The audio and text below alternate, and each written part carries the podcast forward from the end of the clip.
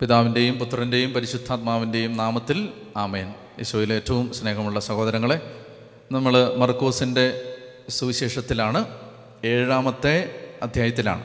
നമ്മൾ കഴിഞ്ഞ ദിവസം കണ്ടത് എട്ടാമത്തെ വാക്യമാണ് ദൈവത്തിന്റെ കൽപ്പന ഉപേക്ഷിച്ച് എട്ട് ഒൻപതും. ദൈവത്തിന്റെ കൽപ്പന ഉപേക്ഷിച്ച് മനുഷ്യരുടെ പാരമ്പര്യം നിങ്ങൾ മുറുകെ പിടിക്കുന്നു അവൻ തുടർന്നു നിങ്ങളുടെ പാരമ്പര്യം പാലിക്കാൻ വേണ്ടി നിങ്ങൾ കൗശലപൂർവം ദൈവകൽപ്പന അവഗണിക്കുന്നു. ഇപ്പം ഞാൻ പാരമ്പര്യം വേണ്ടേ? പാരമ്പര്യം ആവശ്യമില്ലേ? പാരമ്പര്യം വേണ്ടാന്നാണോ ഈശോ പറഞ്ഞത്? അതാണ് ഞാൻ കഴിഞ്ഞ എപ്പിസോഡിൽ വിശദീകരിച്ചത്.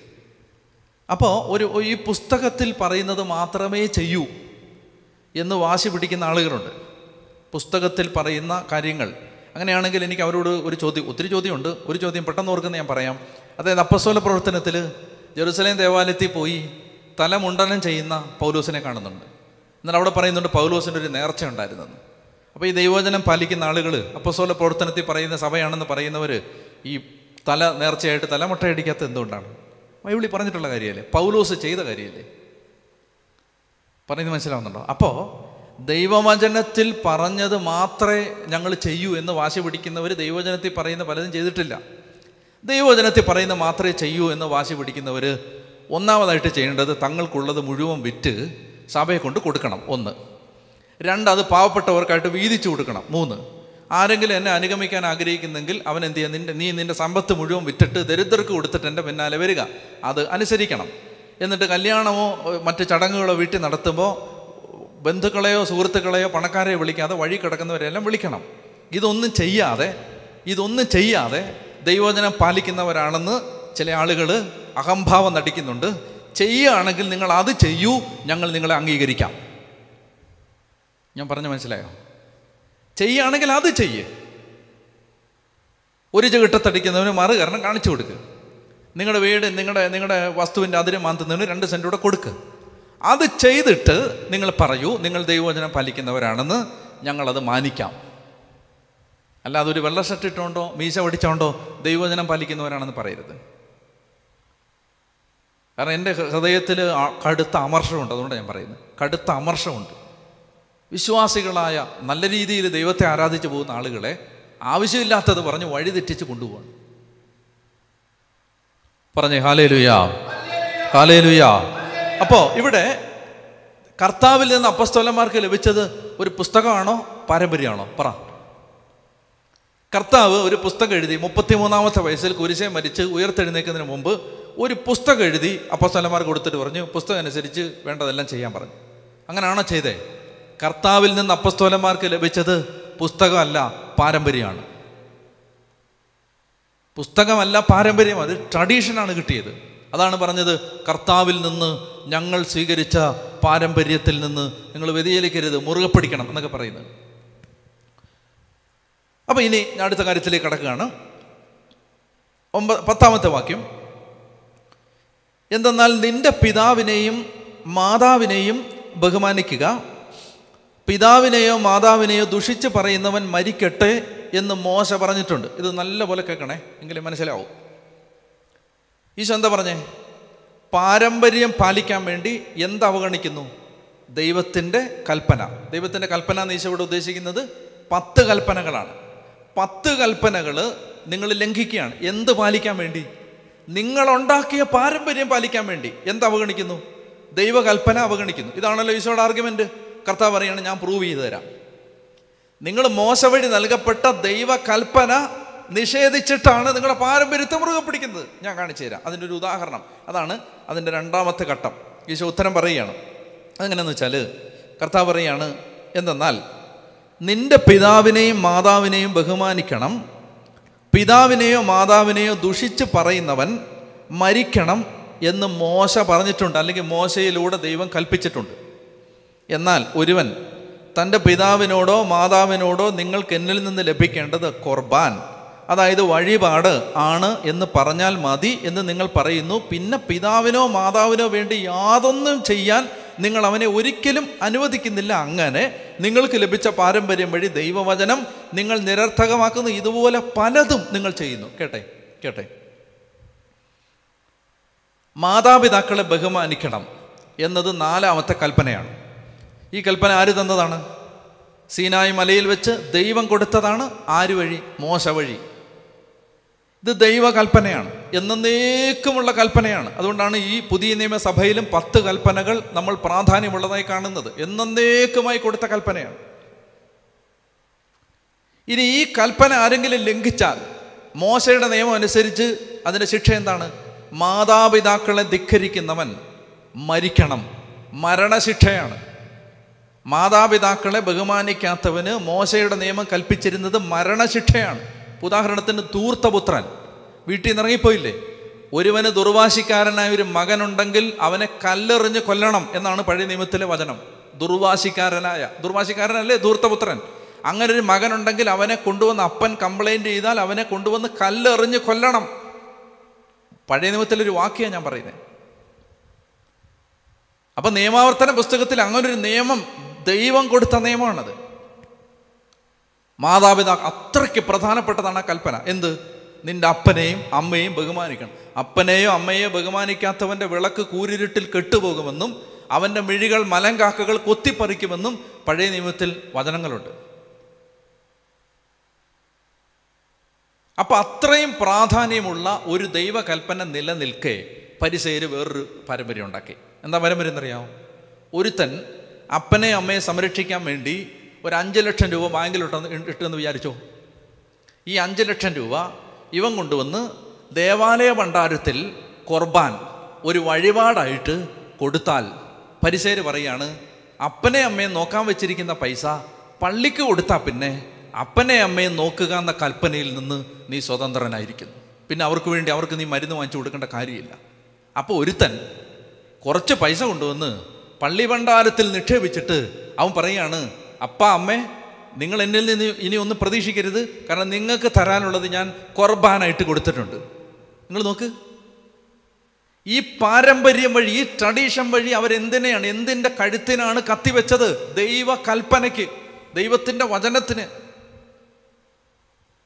കഥ പറയുകയാണ് ഇതാണ് നിങ്ങളുടെ ആർഗ്യുമെന്റിന്റെ പ്രശ്നം. നിങ്ങളുടെ അത് അടിത്തറ വചനവിരുദ്ധമാണ് അടിത്തറ ഇല്ലാത്തതാണ്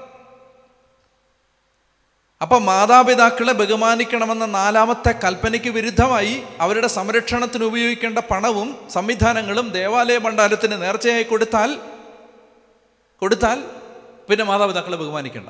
ഒരു പ്രശ്നം എന്തെന്ന് പറയട്ടെ? ഈ വീടിനകത്ത് ഒരു അരണ്ട മുറിയിൽ ഒരു കട്ടിലെ കിടക്കുന്ന അപ്പന് മരുന്ന് വാങ്ങിച്ചുകൊണ്ട് കൊടുത്താൽ തെരുവീതിയിൽ നിനക്ക് ബഹുമാനമൊന്നും കിട്ടില്ല. പക്ഷെ പള്ളിക്ക് കൊണ്ട് അഞ്ച് ലക്ഷം കൊടുത്താൽ നിന്റെ പേര് വായിക്കും എഴുതി വെക്കും. നിങ്ങൾക്ക് മനസ്സിലാവുന്നുണ്ട്? ഈ ഈ ഈ ചിന്താഗതിയുടെ പൊള്ളത്തരം. മാതാപിതാക്കളെ ബഹുമാനിച്ചാൽ അത് ആരും അറിയണമെന്നില്ല.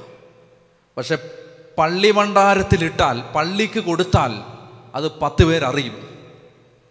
അപ്പം നിന്റെ ഇന്റൻഷൻ എന്താണ്? നീ ബഹുമാനിക്കപ്പെടുക. നീ വലിയ ആളാണെന്ന് ലോകം പറയുക. നീ നല്ലവനാണെന്ന് ലോകം പറയുക. അതിനു വേണ്ടി ഉണ്ടാക്കിയ നിയമത്തിന്റെ ഭേദഗതികളാണിതെല്ലാം. അതുകൊണ്ടാണ് പിച്ച കൊടുത്തപ്പോൾ കാഹളം മുഴക്കിയത്. ദാനധർമ്മം ചെയ്തപ്പോൾ കാഹളം മുഴക്കിയത്. കാരണം എന്നാലേ പത്ത് പേര് അറിയൂ. ആരെങ്കിലും അറിഞ്ഞാലല്ലേ ബഹുമാനം കിട്ടൂ. വീട്ടിലിരിക്കുന്ന വയ്യാതെ കിടക്കുന്ന അപ്പനെ അമ്മയെ നോക്കിയാൽ ആരെങ്കിലും അറിയുമോ ആരും അറിയില്ല. അതിന്റെ പേര് നോട്ടീസ് അടിച്ചിറക്കാൻ പറ്റില്ല.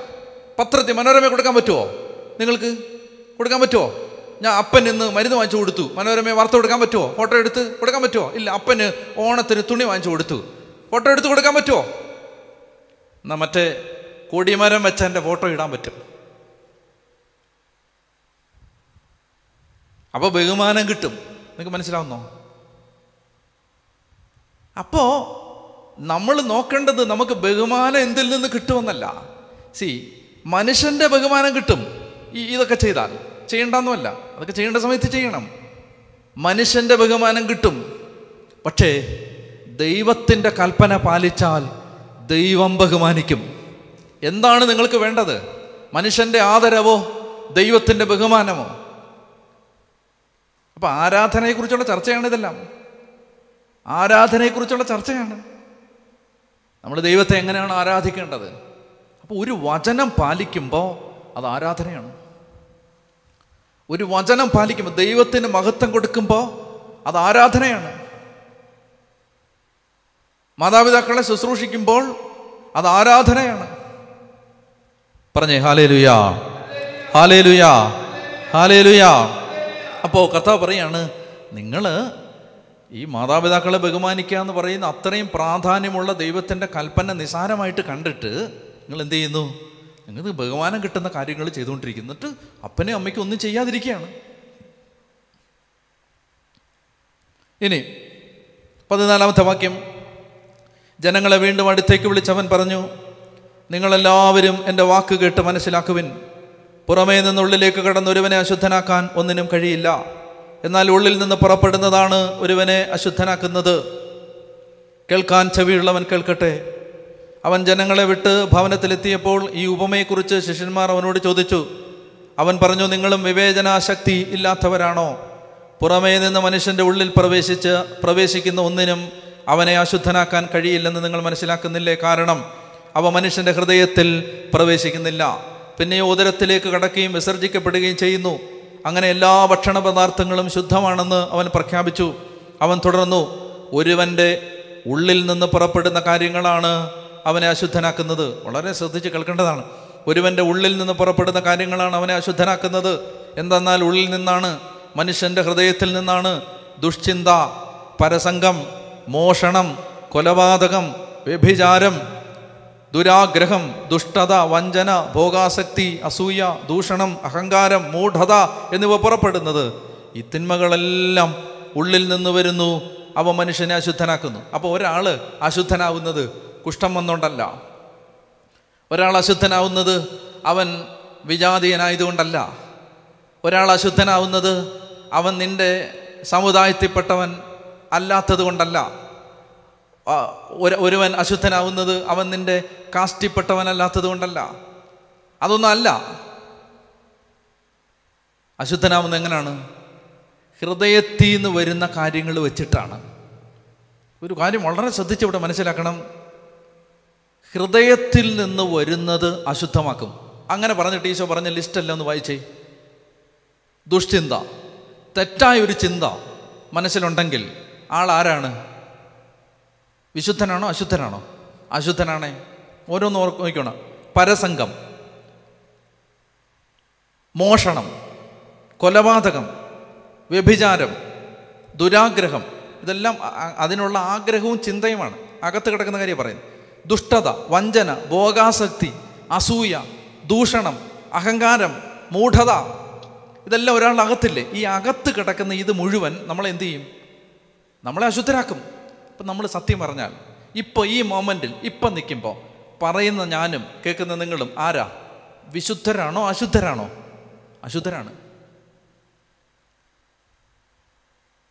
We are essentially and fundamentally unholy അശുദ്ധരാണ്. വിശുദ്ധരാണെന്ന് നമ്മൾ വിചാരിക്കുക. കാരണം ഈ ലിസ്റ്റ് നോക്കൂ ഇതിലെന്തെങ്കിലും ഒന്ന് അകത്തുണ്ടെങ്കിൽ അശുദ്ധരാണ്. അതുകൊണ്ട് വിശുദ്ധീകരണം എന്നത് വെളി വെള്ളം തളിക്കുന്നുകൊണ്ട് വരുന്നതല്ല അകത്ത് കർത്താവ് വരുമ്പോൾ വരുന്നതാണ്. വ്യത്യാസം മനസ്സിലായോ? പുറത്ത് വെള്ളം തളിച്ചാൽ വരുന്നതല്ല വിശുദ്ധി. വിശുദ്ധീകരണം ഹൃദയത്തിൽ ഹൃദയത്തിൽ നിന്നാണല്ലോ ഈ സാധനം എല്ലാം വരുന്നത്. ഹൃദയത്തിൽ കർത്താവിനെ വെക്കുമ്പോഴാണ് ഒരാൾ നീതീകരിക്കപ്പെടുന്നത് ഒരാൾ വിശുദ്ധീകരിക്കപ്പെടുന്നത്. അല്ലെങ്കിൽ ബേസിക്കലി നമ്മളെല്ലാം അശുദ്ധരാണ്. അപ്പോൾ കർത്താവിനെ ഹൃദയത്തിൽ അപ്പം പുതിയ നിയമം വരികയാണ് ഇതിനകത്ത്. എന്താണ് പുതിയ നിയമം? ഒരാൾ വിശുദ്ധീകരിക്കപ്പെടുന്നത് ഈശോയെ ഹൃദയത്തിൽ വെക്കുമ്പോഴാണ്. കർത്താവാണ് വിശുദ്ധീകരിക്കുന്നത്. അവന്റെ രക്തമാണ് എല്ലാ പാപവും ശുദ്ധീകരിക്കുന്നത്. മനസ്സിലാവുന്നുണ്ടോ ഞാൻ പറയുന്നത്? അപ്പോൾ അതുകൊണ്ട് കർത്താവ് പറയുകയാണ് ഈശോ ഹൃദയത്തിൽ വരാതെ ആരും വിശുദ്ധരാവില്ല. കണ്ണുകളടച്ച് നമുക്ക് പ്രാർത്ഥിക്കാം. കർത്താവേ ഞങ്ങൾ അശുദ്ധരാണ് എന്ന സത്യമാണ് വചനം ഞങ്ങളെ പഠിപ്പിച്ചത്. ഞങ്ങളെല്ലാവരും അശുദ്ധരാണ്. ഞങ്ങളുടെ ഹൃദയത്തിൽ ഈ തിന്മകളിൽ ഏതിലെങ്കിലുമൊക്കെ കാര്യങ്ങൾ ഇരിപ്പുണ്ട് അത് ഞങ്ങളുടെ ഉള്ളിലുണ്ട് അത് ഞങ്ങളിൽ നിറഞ്ഞു നിൽക്കുന്നുണ്ട് എന്ന് ഞങ്ങൾ അറിയുന്നു. താവേ ഞങ്ങൾ അശുദ്ധരാണെന്ന് ഞങ്ങൾ ഏറ്റു പറയുന്നു ഞങ്ങൾ അശുദ്ധരും അശുദ്ധരായവർക്ക് മധ്യേ വസിക്കുന്നവരുമാണ്. കർത്താവേ പുത്രന്റെ രക്തമാണ് ഞങ്ങളെ ശുദ്ധീകരിക്കുന്നത്. അതുകൊണ്ട് എപ്പോഴും ഞങ്ങളുടെ ഹൃദയത്തിന്റെ ശ്രീകോവിലിൽ യേശുവിനെ പ്രതിഷ്ഠിക്കാൻ യേശുവിനെ ആരാധിക്കാൻ യേശുവിനെ സ്നേഹിക്കാൻ യേശുവിനെ മഹത്വം കൊടുക്കാൻ ഞങ്ങളെ സഹായിക്കണമേ എന്ന് ഞങ്ങൾ പ്രാർത്ഥിക്കുന്നു. അമ്മയുടെ വലിയ മാധ്യസ്ഥത്തിന് നന്ദി പറഞ്ഞ് പ്രാർത്ഥിക്കാം. നന്മ നിറഞ്ഞ മറിയമേ സ്വസ്തി. കർത്താവ് അങ്ങയുടെ കൂടെ സ്ത്രീകളിൽ അങ്ങ് അനുഗ്രഹിക്കപ്പെട്ടവളാവുന്നു. അങ്ങയുടെ ഉദരഫലമായ ഈശോ അനുഗ്രഹിക്കപ്പെട്ടവനാവുന്നു. പരിശുദ്ധ മറിയമേ തമ്പുരാന്റെ അമ്മേ പാവികളായ ഞങ്ങൾക്ക് വേണ്ടി എപ്പോഴും എപ്പോഴും ഞങ്ങളുടെ മരണസമയത്തും തമ്പുരാനോട് അപേക്ഷിച്ചു വരണമേ. ആമേൻ. പിതാവിനും പുത്രനും പരിശുദ്ധാത്മാവിനും സ്തുതി. ആമേൻ.